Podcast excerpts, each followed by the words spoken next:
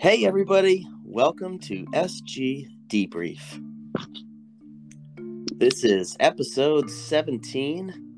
I am your host, Kevin, and with me, my ever so talented co host, Jeff. Hello, everybody. How are you, Kev? Not bad, Jeff. I had a pretty decent weekend. How uh, how was yours? Uh, so far so good. I got one more day to go. Oh, that's right. Yours uh, yours is a little offset from mine. Sunday, Monday, huh? Yeah, it's kind of nice, you know. All the rest of you have to go off to work, and yeah. Anyways, Yeah, it's kind of nice. very nice. Yeah, I actually uh yesterday I went and saw um Sing 2 at uh Chunky's. And how was that?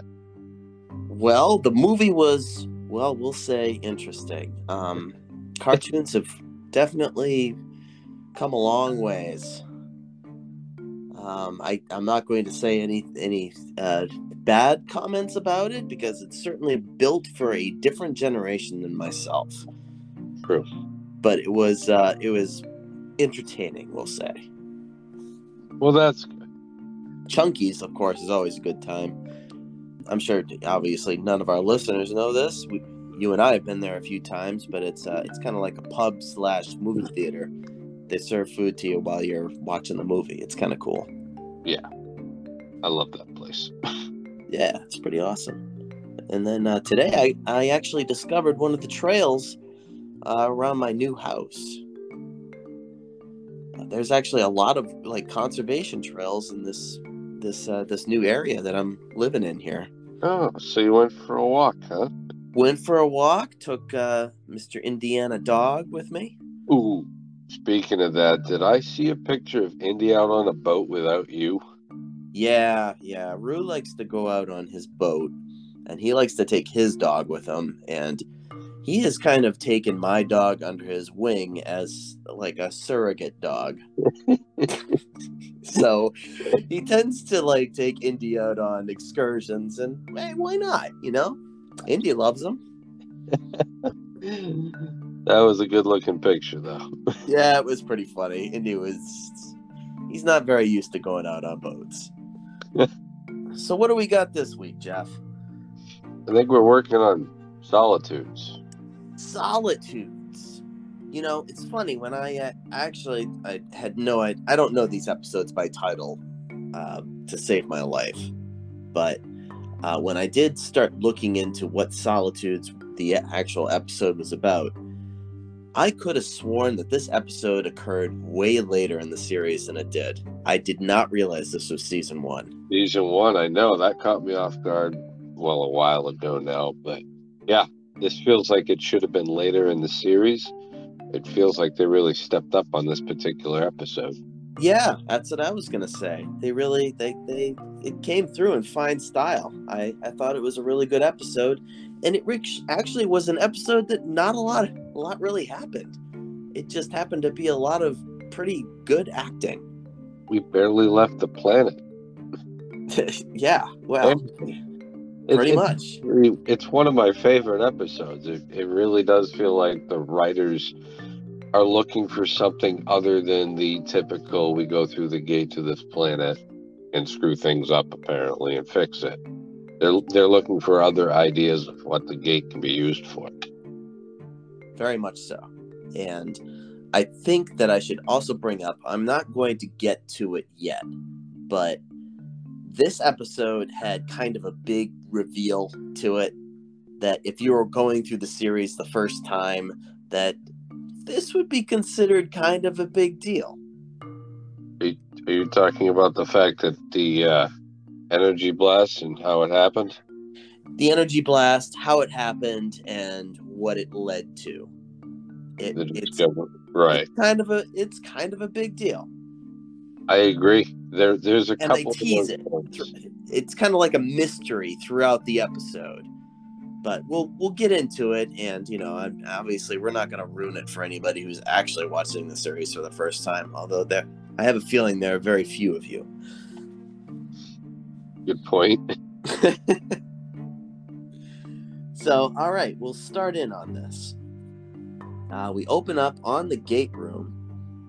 There's an unscheduled off world activation, and they receive SG1's iris code, but then the gate starts to act a little bit funny. Yeah, bad sci-fi effects, that's for sure. But you have to I- remember it's season one. I think you actually mentioned this in an earlier episode that we got the gate flicker. Yeah. Yeah, we don't really know what what that really means, but they they used it every once in a while just to indicate that something funny was going on. Well, it's a gate malfunction.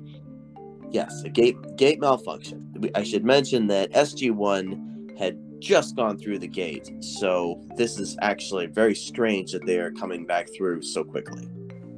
Uh, the gate acts like it's drawing twice as much power as, as normal and starts overloading. You get the impression that something's going to blow up. There's a power, you know, that's kind of like that winding noise that something's going to just blow any second. Yeah, Yeah. it was all kinds of a bad situation. Everybody knew it was. I mean, just the noises. They did a good job with the noises, I suppose. Yeah, I would say so. Jackson and Teal'c, they come through. Jackson first. God, he comes from like 10 feet in the air through the gate and lands on the ramp. That had to hurt. Yeah, that, that looked like it hurt quite a bit. I feel bad for his stunt double there. right? And then Teal'c comes through shortly thereafter. Also, not from 10 feet in the air, but he is coming through the gate at a pretty good clip. He gets chucked through. And that that's it. That's all you get. That's pretty well it. They got uh, Hammond coming through, and T- Jackson is unconscious, and Teal'c is not.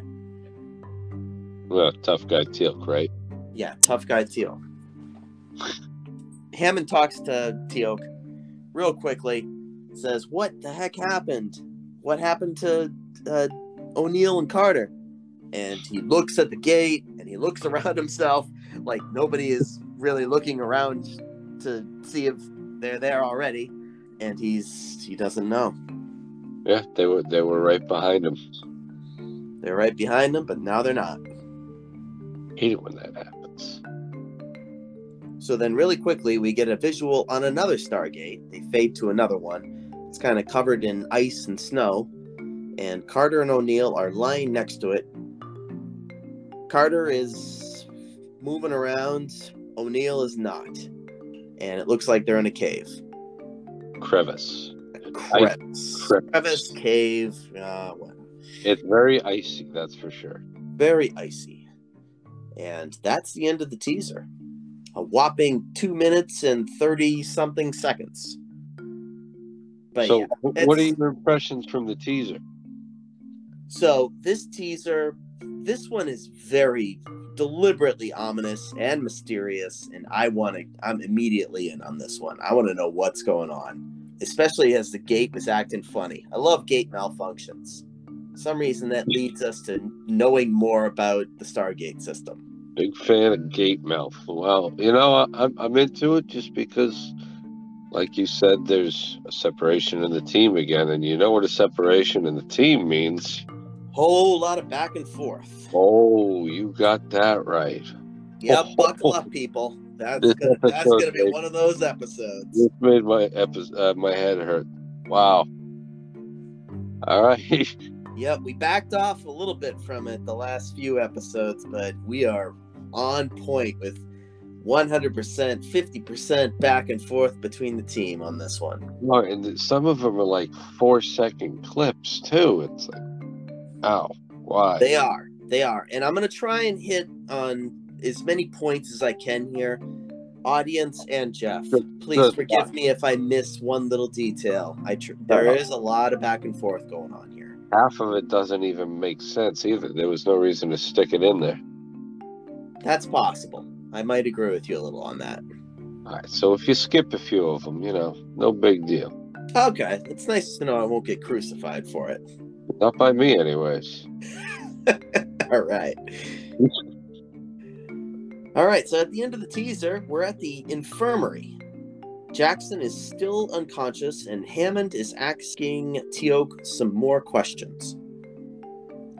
Teal'c mentions that they were surrounded and they were under fire by some sort of energy weapons as soon as they arrived.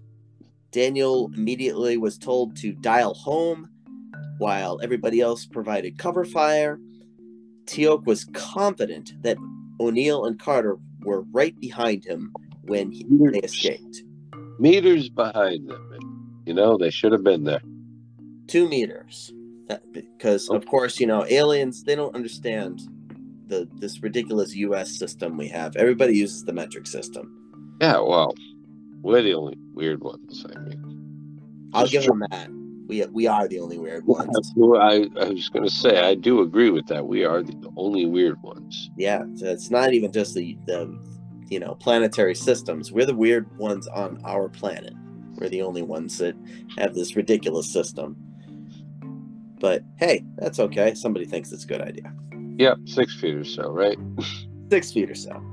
So, uh, Dan Daniel dialed home, and yes, he was confident that O'Neill and Carter were right behind him. Hammond agrees to send a probe through once the Stargate is repaired.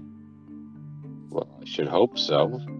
I think we established that there was lots of explosions, and um, they're going to have to do some fix at work. Yeah, capacitors blew. I'm sure that's that's always the go-to. So, Super capacitors. oh, excuse excuse me, That's a huge difference there, Jeff. You got to watch that. super capacitors. You are absolutely right. So we go back to the cave. O'Neill wakes up. He realizes that he has a broken leg. And Carter thinks that uh, Daniel might have misdialed. She makes a couple of wild guesses at what Well- exactly happened. You say wild, but number two was spot on. I what what what was spot on? The fact that there was a malfunction on the gate and that they got sent through one gate. The only thing she No, no, no, no. You're getting way ahead here, bud. Oh, this is right. the first time we are in the cave here. And Carter makes these what first she thinks Daniel may have misdialed, and then Jack corrects her. He's like, Well, well, Daniel and T- Teal went in before us. So that's not possible. Right. And yeah, so she really doesn't have any good theories at all right now. All of them are kind of crap. Yeah, that, that whole one with the whole Daniel and Teal were supposed to be there. It's like, well, they're clearly not. So can we move on from that? Right. So she has no idea what happened. That's a first. Yeah, she's supposed to be the smart one. Well, you know, But she does th- seem to think that she they might be in some sort of glacier. Oh yeah, there you go. See, look at that. She guessed exactly what you were saying.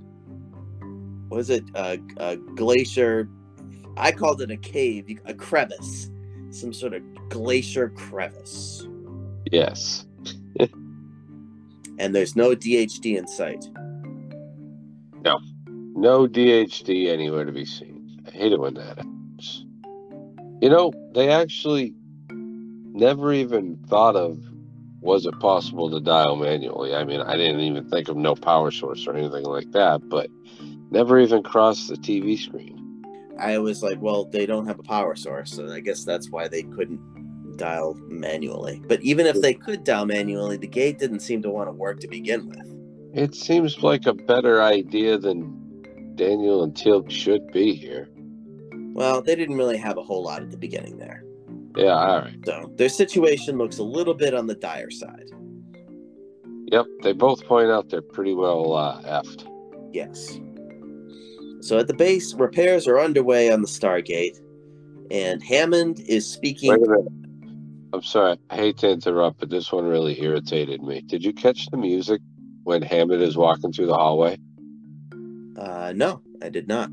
It sounded like he was going to turn the corner and Apophis himself was going to be standing in his gate room, and it was the typical Goa'uld music. It was weird. Oh, it was like that that haunting kind of music. Yeah. Like, oh God, here come the serpent guards. Yeah, pretty much. Okay, I didn't catch up catch on that at all. Maybe I just wasn't paying too much attention to the music at that point. Yeah, I was a little annoyed by that. But anyways, yeah, he does not turn the corner and find serpent guards. No, no, he he ta- he turns and finds a broke ass gate. Yeah, well, it's kind of what he ex- what he expected to see, right? probably and he starts speaking to now i i understand this guy is going forward he's a bit of a series regular he still didn't really have a name at this point he talks to sergeant I was wrong when I said he was in a previous episode. Um, he was not in a previous episode as this character. okay all right But so this is Siler's, which is his name. This is his first appearance. okay so we're gonna his name is sergeant siler however they never mention that his name is actually sergeant siler in the episode he is he does not is at this point he is still unnamed at least as near as i can tell i did not catch his name at all in this in this episode No, I don't believe it's in there. um so he's speaking to sergeant siler and sergeant siler is kind of like the resident chief engineer around there uh carter is obviously the brains of you know she knows a lot of the gate system and whatnot don't But- know. I don't think you give it Siler enough credit because that man's a genius. Yeah, he's kind of the guy. He he kind of figures the way the gates work. So he's in charge of the repairs. And Hammond is like, "Well, how long is it going to take?" Siler's like 24 hours. Hammond Yeah. tries to pull a, a Kirk to Scotty on him there and says, No, no, no, I need it better than that. You got How- half that. I'll give you half that. No, sir, it doesn't work that way. no, no, this is the real world. This isn't Star Trek. I need the whole 24 hours to do my job. That's what I told you it would take. I use that line to this day. Yep, that's uh, that's a good line right there. I don't exaggerate my my uh, timetables here. So at the cave once again, Carter is being very apologetic to O'Neill as she is setting and splinting his broken leg. Oh, good. I she needed to be apologetic. I felt so bad for him. It sounded so painful. What's wrong with her? They did they did a great job on the acting on that one. I would say that O'Neill's in rare form on this episode. He has a lot of O'Neill humor going on. Yeah, you're right. In this scene again. Yeah, Carter is trying to take his mind off of this setting and splinting his leg and tries to get him to talk about another mission where he broke his leg and she just fails utterly at it. He's just like, please, just stop. Just do whatever you gotta do and get over, get it over with. so what happened? We all lived happily ever after. Are you done? Yep, she's not very good at small talk. We're, we're getting to that at least. Yeah, bedside manner is not very good either. They do mention that they have enough supplies for three days, which is pretty decent. You know, they can make it three days as long as they don't freeze to death, of course. Well, get there, there's that. Yeah, well, you know, Obviously, no firewood or anything kicking around, so we got problems there. no, no, no. They they figured that part out. Uh, Carter is not very optimistic. She's actually very pessimistic now through this entire situation, which really brings me down because Carter is usually the kind of the bright star of the group. No, no, it was O'Neill trying to keep the spirits high this time. That's scary, man. And he made it in order, which I don't know if that's very helpful. No, I don't think that's helpful at all. And that's that's damn scary when O'Neill is the optimist of the group. Yeah, plays the pessimist so much better. He does, very much so. Uh, so Carter is not very, not very. She's basically just throwing out all of the worst things. It's like, well, even if they find our Stargate, there's millions of Stargates in the system. We could be at any of them, and we don't have, you know, we don't even know if this plate there's people here. It's just nonstop. So O'Neill gives her a little bit of a pep talk, and she helps him up as they try to figure out what to do next. Oh no, he knows what to do next. He wants to decorate the cave. All right, all right. I told you, man, I'm not good at the O'Neill humor, so you go ahead and pitch that Oh, up. You need to. That well, you were just talking about how optimistic he was being, and He was. keep spirits high. He got up and made a joke again. It's like, all right, we get it. You think you you're okay. Everything's gonna be good. It is. It's gonna be good. And I, I'm sorry, I didn't mean to come across like I was stomping on your toes there, but Oh no, stomp away if you want to. I don't care. I just, I'm not very good at playing the whole, the O'Neill is awesome thing. All right, so back at the base, Daniel wakes up. Teal'c explains what happened, and Daniel confirms that O'Neill and Carter were definitely right behind them. And it makes no sense. Yeah. tells Daniel they plan to send a probe back to the planet in a couple of hours. So we go back to the cave and they're exploring. What's that? Back to the ice world. Four second clips. Yes, yes, there's lots of that. Jump in here anytime you want to, you know, make a note. Uh, oh, trust me, I will. there's not much. I mean, there's four second clips, so there's not much to talk about other than what happened. Yeah. Well, I mean, some of them are super quick. Some of them are, you know, not not super super quick. Yeah, no, I mean, there's some important stuff in here, but I don't mean to be going back and forth, but it's it's. I guess it's kind of important for t- context when I'm narrating that I'm talking about O'Neill and Carter versus Daniel and Teal. no worries, man. I'm just here to laugh and chuckle. Yeah, that's what I like to be here for. So O'Neill and Carter might be able to climb out of the cave. Well, o- O'Neill thinks Carter might be able to climb out of the cave. And just then, Carter locates the lost DHD covered in ice. Good timing. Fantastic. It looks intact, and they decide to try and dig it out. Hopefully, it's functional. Fantastic. I, I like where this is going. No climbing. Because that sounded like a lot of work. That did sound, that sounded terrible.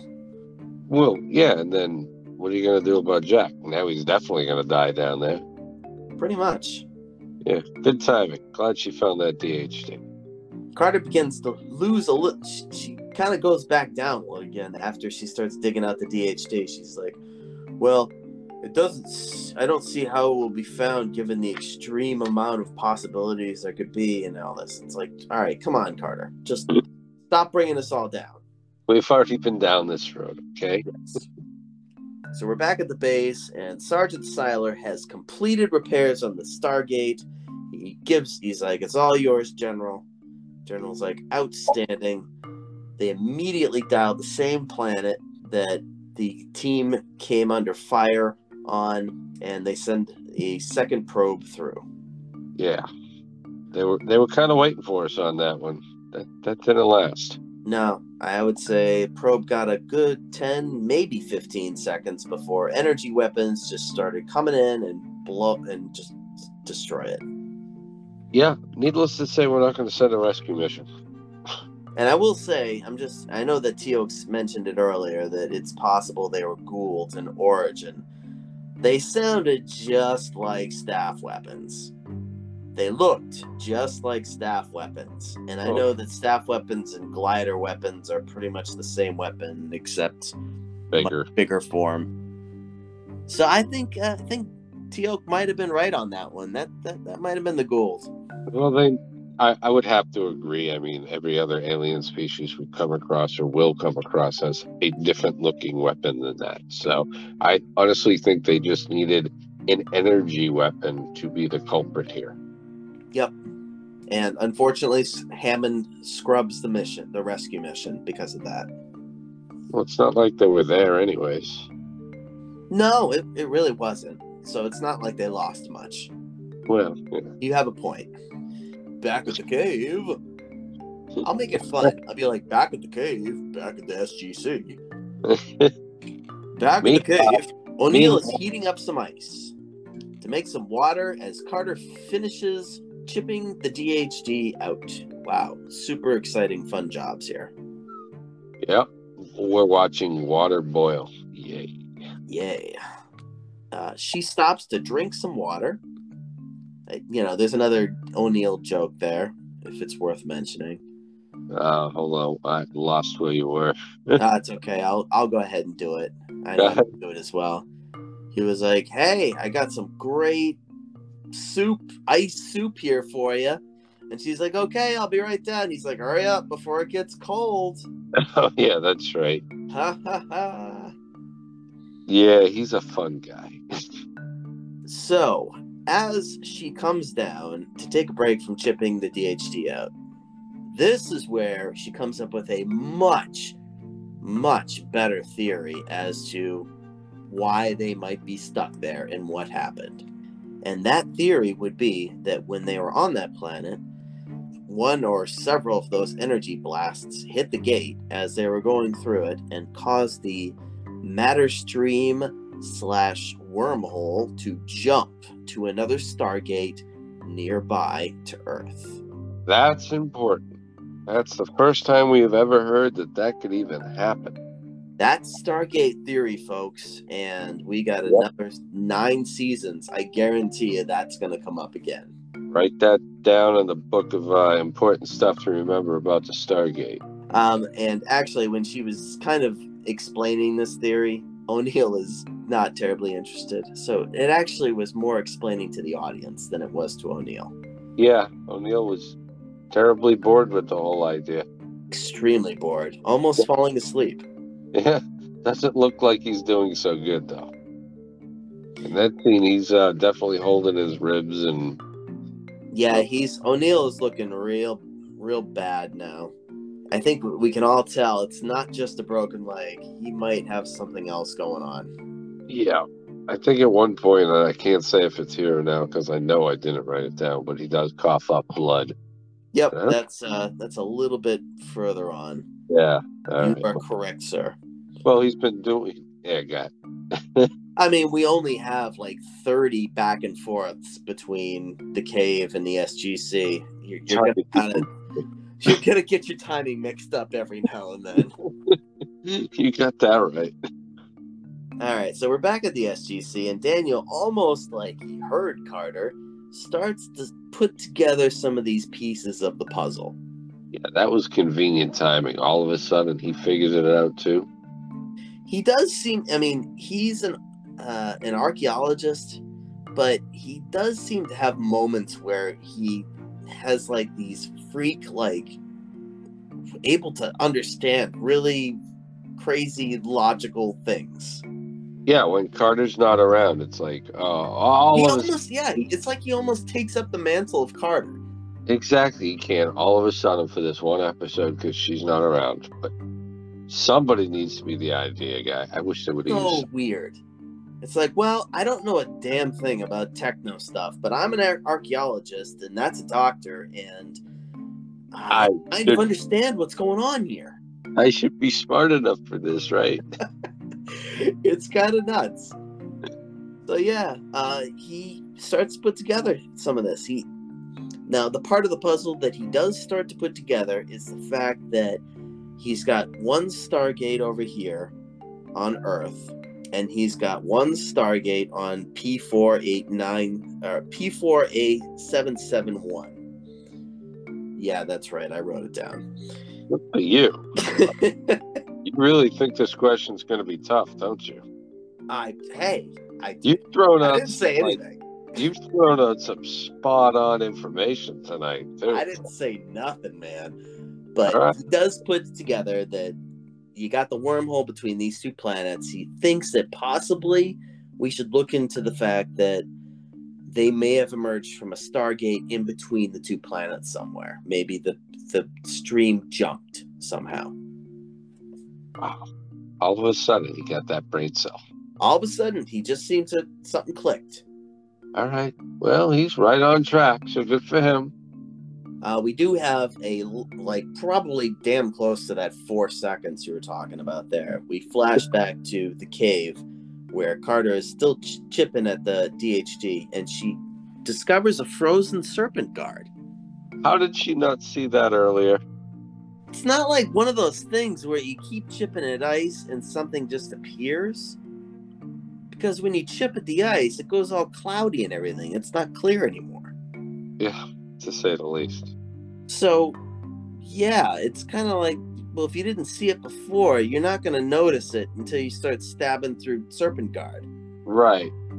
And as far as I could tell, the Serpent Guard wasn't anywhere near where she was. So what was she? I don't know. That was kind of an oddball thing. They just kind of threw in there. And it shouldn't have been thrown in there either because it would have made so much more sense if the Serpent Guard wasn't there. You're right. Because, all right, we'll talk about this a little bit later. Yep. But I think we can both agree that that had that scene really had zero business. It shouldn't have happened. Shouldn't have. Okay, so we're we'll ignore that ridiculous scene.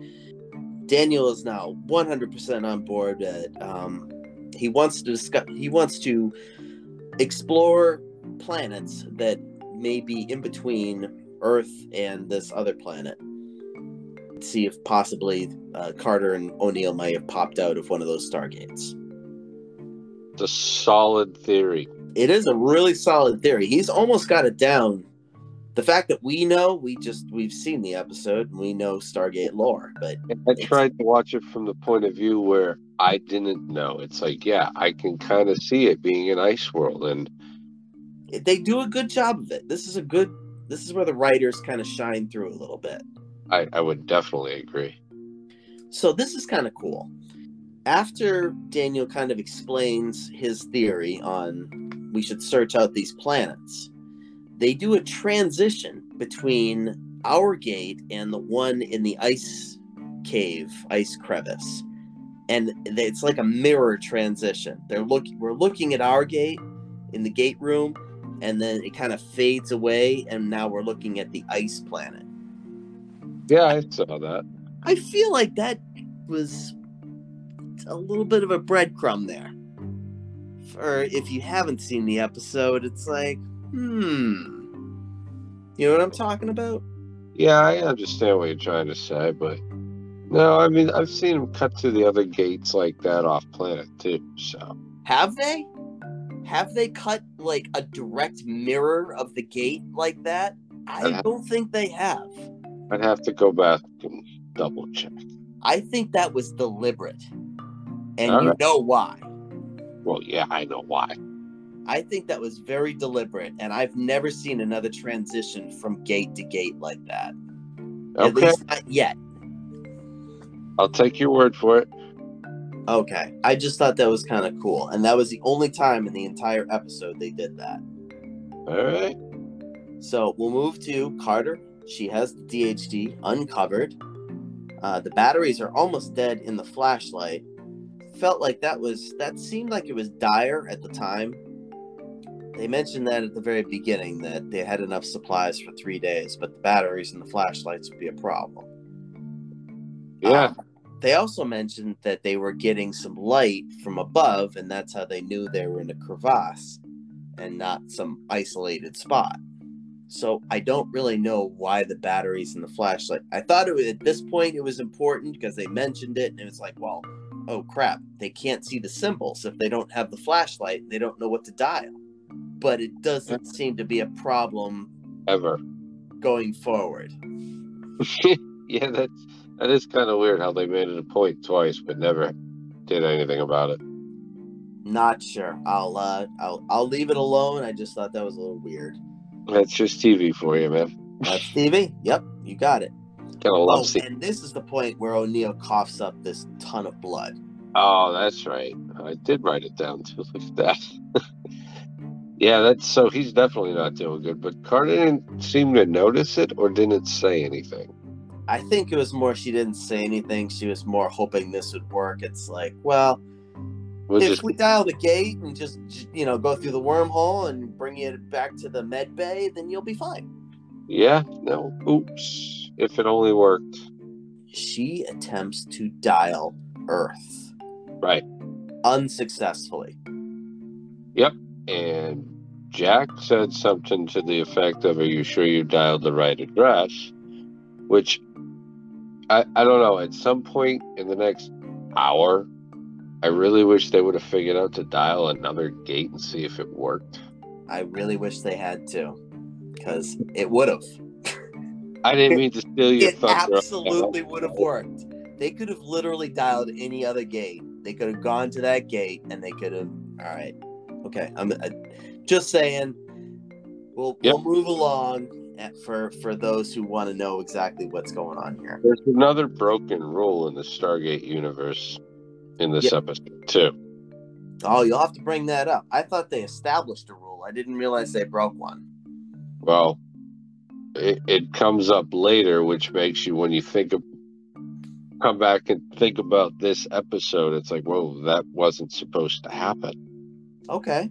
All right. We'll bring that up. Uh, we'll bring that up a little later then. Yeah, uh, we'll bring it up at the end, but yeah, it comes up later. Okay. Carter tries to dial up Earth and it doesn't work. She tries to, she presses the big red button and you just hear kind of like a short circuit kind of situation. Such a fun noise. O'Neill at this point suggests that they just try and get, they've been up for a very, very long time. He suggests that they try and get some sleep before they figure it out further, which, not a terrible idea. Yeah, kind of makes sense. Kind of makes sense. It's obviously not going to get figured out in a, in anytime soon. We go back to Daniel, who has struck out on two planets in his little zone there that don't have breathable atmospheres. And Hammond says that O'Neill and Carter are formally MIA now.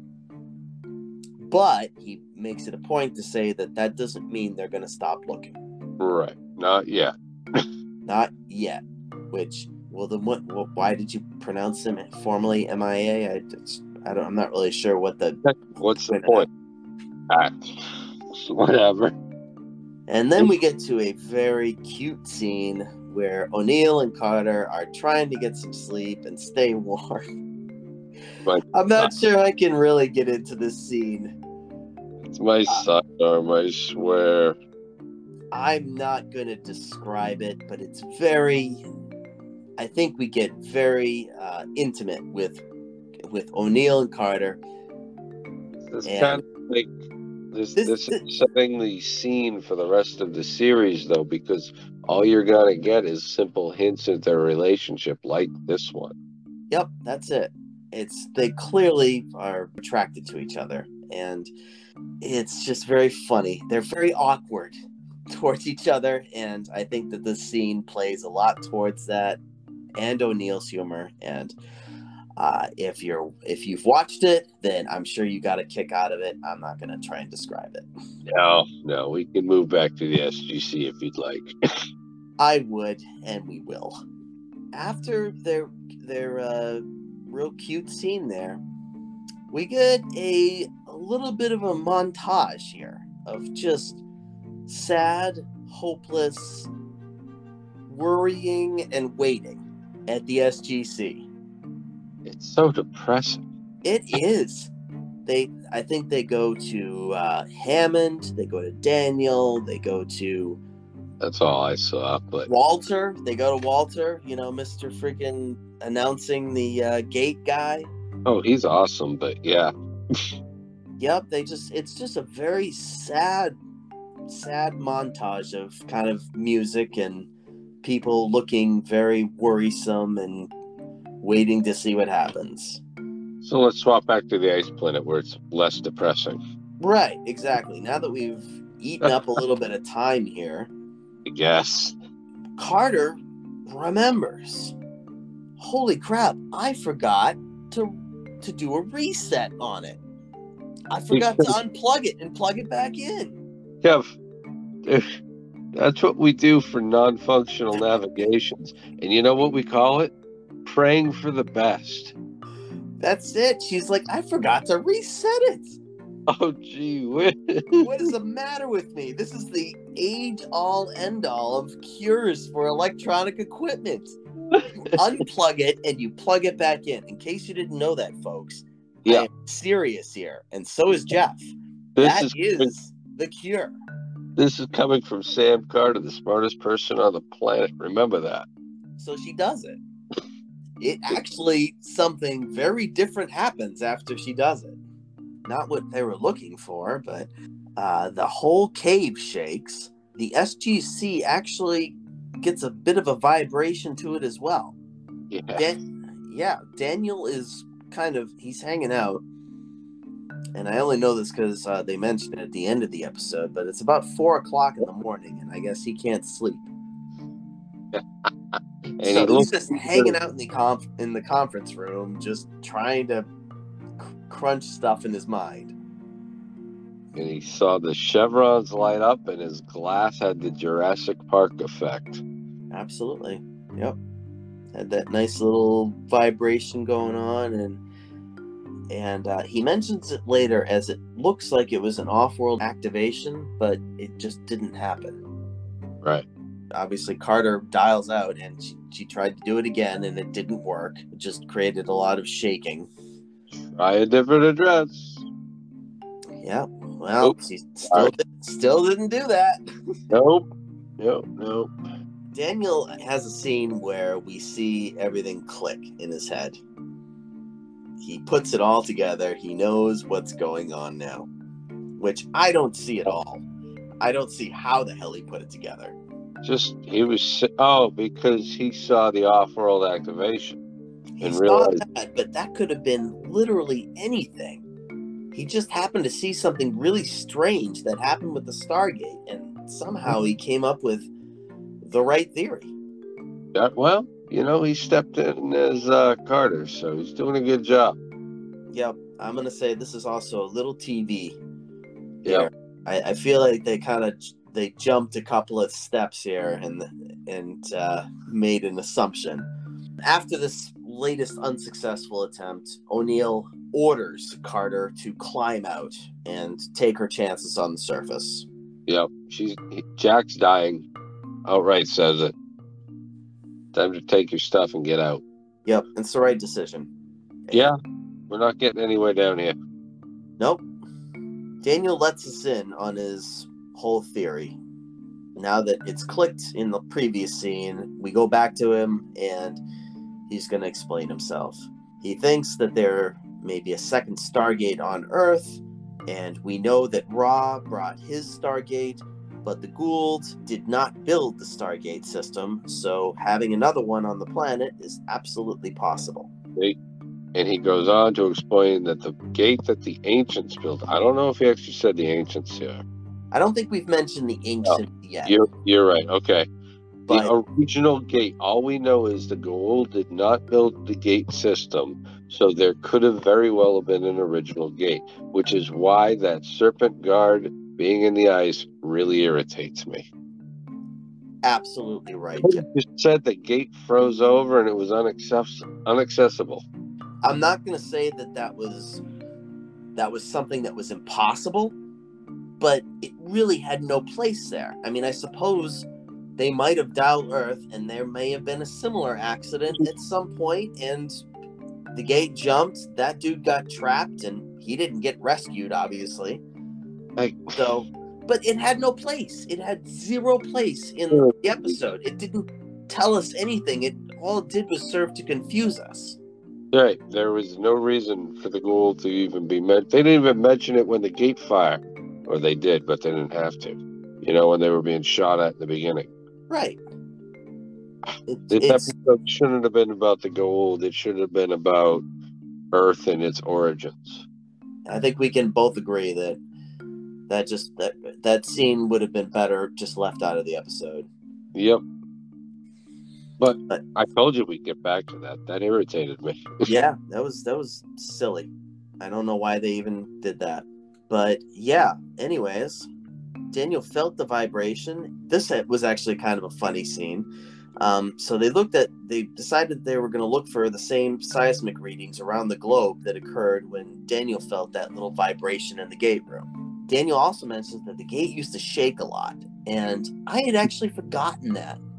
Right. If you remember back to the movie, that's exactly what happened when they dialed the very first time. It was way more like almost like an earthquake that was happening.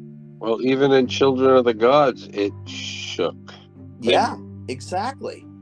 And then they did all of those nifty little upgrades after the fact. So that was interesting. The reason ours doesn't shake a lot anymore is they did a whole bunch of upgrades to the gate room and they put on these dampeners and crap that to where like there's barely vibration now. Are they super dampeners or just regular dampeners? I think they're um, inertial dampeners. Inertial? Well, look at you. oh man, Throwing out big words. you'd be amazed that I can pull out of my butt. Funny moment here. What happens when you dial your own phone number? And he was turning to Teal'c when he said it, and Teal'c's just like, "What?" He gave him the he gives him like a WTF look. Gave him, gave him the eyebrow raise, but Daniel did immediately understand his mistake and went, like, Wrong "Boom!" person. Wrong person. Turns to Hammond. What happens when you dial your own phone number? Busy Yeah, signal. the busy signal. which was it's not pertinent at all in today's times because what happens when you dial your own phone number in today's times, Geoff? uh, they can either ignore the incoming call. or, Or you get voicemail. wait, uh, yeah, That's how you get your own voicemail. Is how you, you dial your own number. yeah, never. Yeah, I suppose. I hate voicemail. I'm sorry. I know yours is full up. I think yours has been full for the last five years. Who leaves voicemails anymore? It's just the school telling me my kids aren't there. I know that already. Well, I know who doesn't feel leave voicemails. Anybody calling you because your voicemail is full. Good. I'm glad we all get that. If it's important, text me. Voicemails. Wrong with you people? So Carter finally breaks through the surface, and surprise, surprise, it's a frozen tundra up there. Yep. Well, what did you expect to find? You're stuck in a freaking glacier. Well, What- I mean, it might have been a, might have been, you know, it's warm and nice up there, but no, it's it's frozen and Definitely not sunny Yeah. tropical beaches. nope. So she's a little bummed. SGC, they do their little seismic finding bit, and they find that the earthquake was in Antarctica. Well, what a coincidence! Carter and Jack seem to be in a very cold climate. Whoa. You mean there could be cold, cold climates on other planets too? There could be cold climates on other planets and apparently on Earth. Oh, yeah. So now, if the audience has not been clued into this fact yet, they confirm it when the next few scenes here.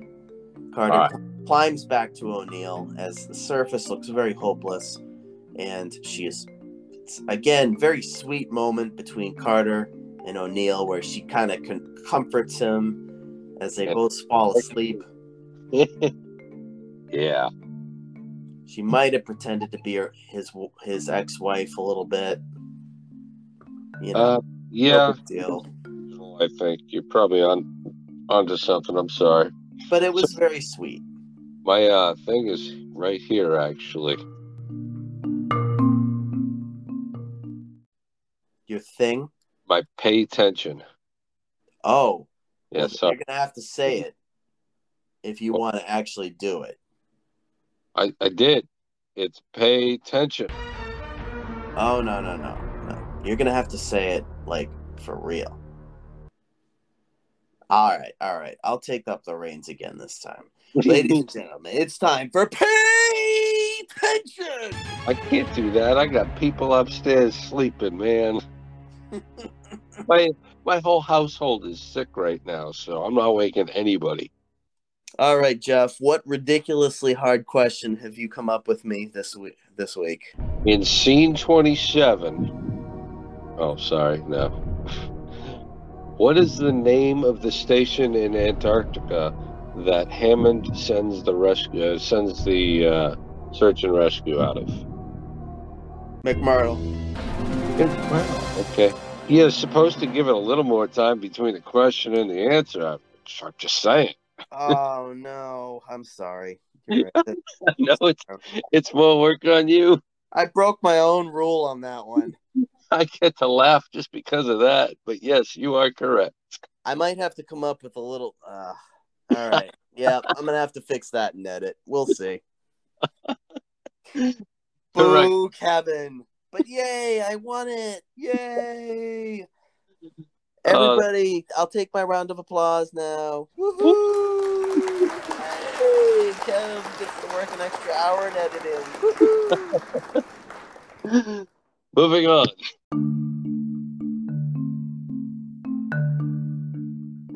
All right, that was a good one. That was a good one. That was fun. That was fun. I can't fault you again for coming up with an answer too quickly. That's for sure. Damn, you were on that. Kevin, you fool.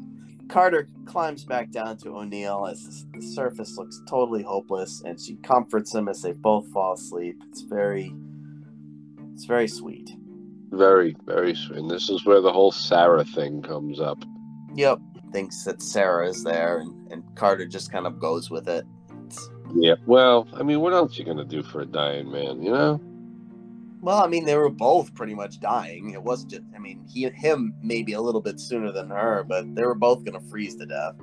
Yeah. Well, he, my my favorite part of the episode's coming up, but Okay, uh, the rescue team they find them. up exactly. So now we don't have to flip flop back and forth anymore. Oh, that's why it's your favorite part because the Yeah. whole team is back together. Exactly. And end on this one. Okay, so uh, it's the rescue team finds them. It's Hammond, Daniel, Teal'c. They're all there. They're all gonna be okay. O'Neill's gonna be okay. Carter still doesn't get that she is on Earth already.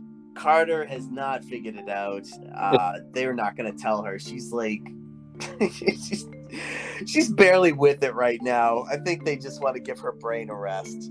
Probably. It wasn't working that great this episode, anyways. Well, she tried. She was really trying. Ugh. That was a lot to wrap your head around, but um, the end of it basically was Hammond came and secured this this second Stargate now for the SGC. So Which now is they're important. remember that. yep they are in possession of a second Stargate and DHD now. Which begs a couple of questions. Yes, indeedy. Like, why didn't they use the DHD at Stargate Command instead of their MacGyvered system? And yes, I'm going to call it MacGyvered. That is an excellent question, Geoff. And it's one I really don't have an answer to. I No, feel we're just going to say we're not going to rock they the just feel like they they like having this hodgepodge system that can bypass a lot of the Stargate system safety protocols. Maybe they just like that. I that a great idea. Um, to me, it doesn't seem like a really good idea, but for some reason they mothball that a DHD. So now, Earth had two Stargates during this entire episode, correct? Correct. Okay, so you're trying to tell me that not one SG team tried to gate in during this, what, three day ordeal? And if so, the rule of Stargate, which comes up later, says that the gate with the DHD attached to it takes precedence. Okay. Um, the first question I can absolutely answer because if something bad happens, they recall all teams immediately. So they don't have Stargate teams out where one of these crisis are is going.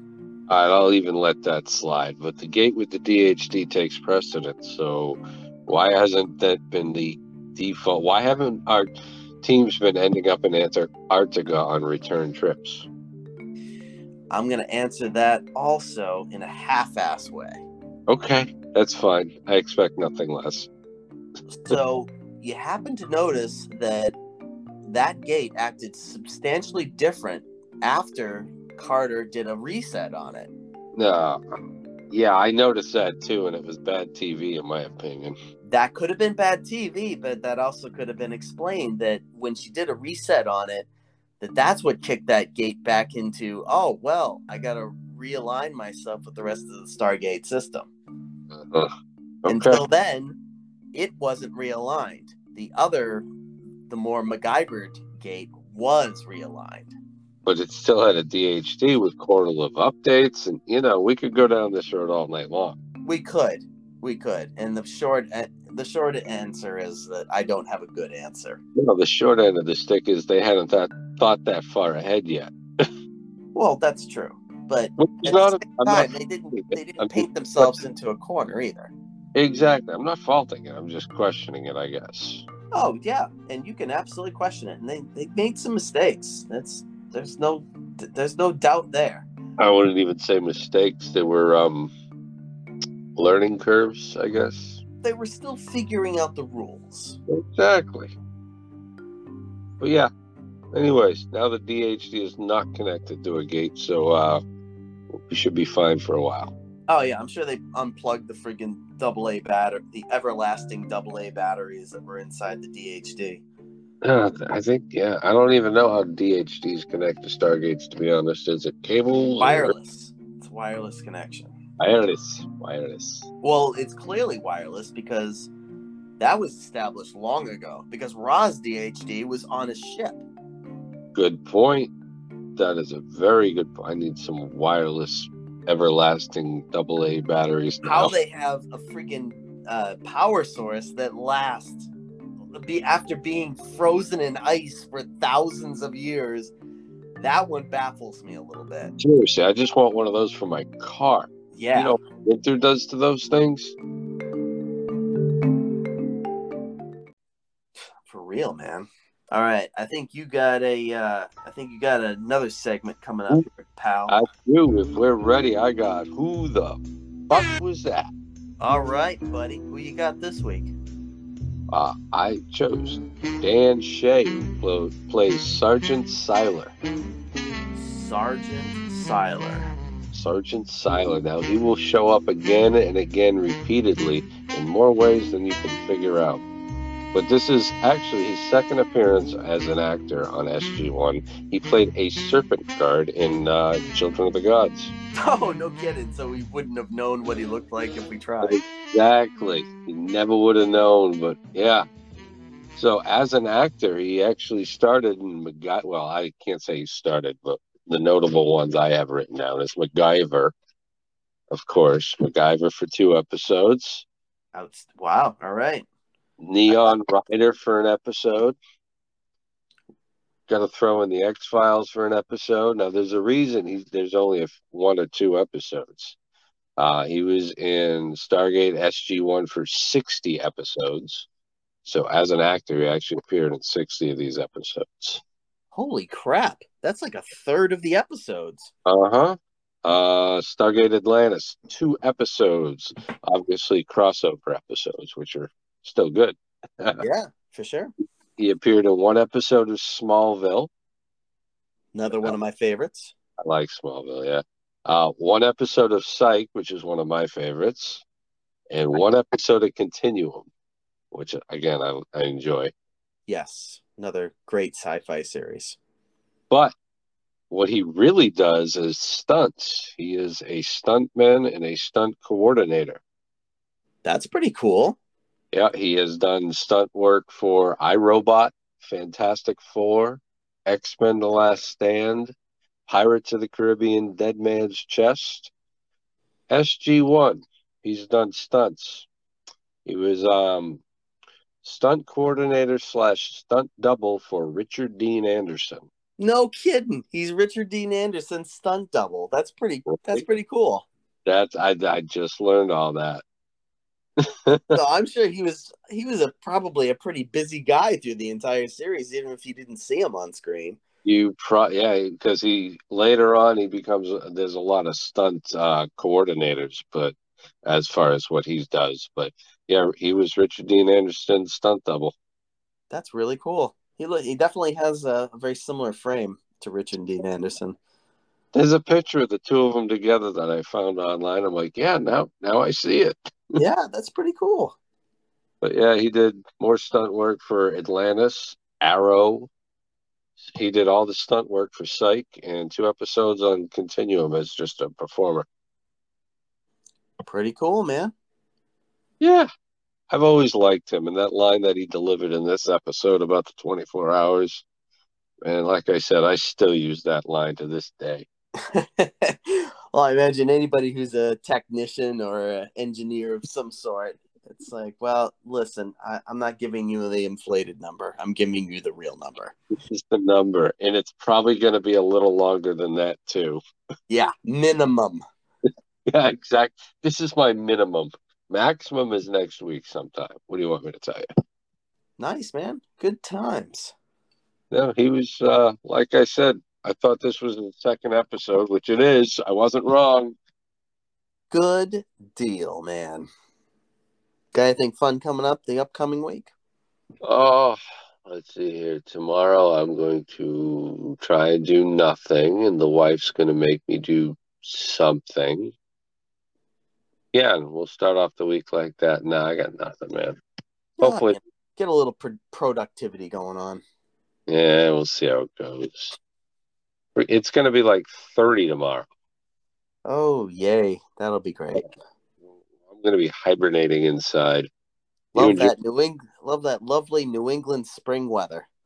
Oh, this is uh that was fake spring. Now we're going into fool's winter, I believe, and yeah. Yeah. What about you? Summer's there somewhere. Somewhere. Yeah, it's a well, actual spring only lasts for about a day and a half. Then we get sweltering heat. So right on the corner. Can't wait. What do you got going on? Oh, just regular work days. Nothing special. That sounds fun too. Yep, it'll be a good time. I just hope for the good weather and keep my spirits up. Yeah, well, I hear you. You drive that car to work yet? Yeah, yeah. I, I blew a, a little over a quarter a tank of gas on making one trip to work. Wow. Yeah, I don't think I'm going to be driving that car to work very often. Yeah, no, that's rough. Holy crap. Wow, you sure I can't keep the Never no, mind. No, no, you can't. No, no, no, no. All right, Geoff, I think that's going to bring us to the end, pal. All right, buddy. Good times. Yes, sir. We'll do it all again uh, next time. Um, like I said to everybody, uh, we're we're trying to get them out. We might be might be tripping over a little bit on the weekly thing, but we're trying to get them out regularly, anyways. Yeah, you know, sometimes life happens. I got kids. He's got kids and other things going on. Yeah, so. there's a lot of life happening right now. Hopefully, yeah. I can get back into the swing of things here soon. But uh, yeah, we're still having a good time making these episodes, and hopefully, everybody else is having a good time listening to them. I'm having fun. You're having fun. That's all that matters, right? That's right, sir. Yeah. All right. Well, have a great uh have a great week, Geoff. Thanks for listening and everybody. You have a great week as well and thanks again everybody.